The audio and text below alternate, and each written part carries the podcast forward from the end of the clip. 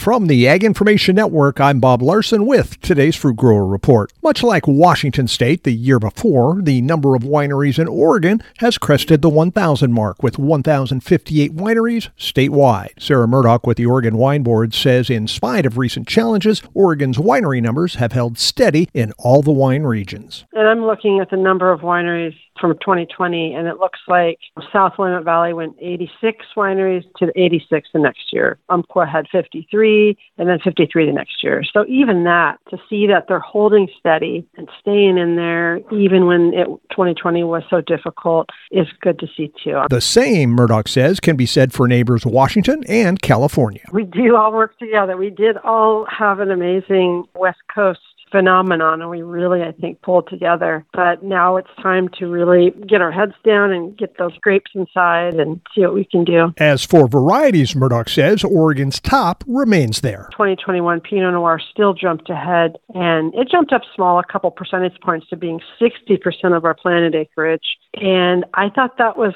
good to see that here is pinot noir just holding steady as a leading variety in oregon so i have a lot of faith in our pinot noir after after a rough 2020, the aggregate value of Oregon wine grape production increased 72% in 2021. And this has been today's Fruit Grower Report. I'm Bob Larson from the Ag Information Network.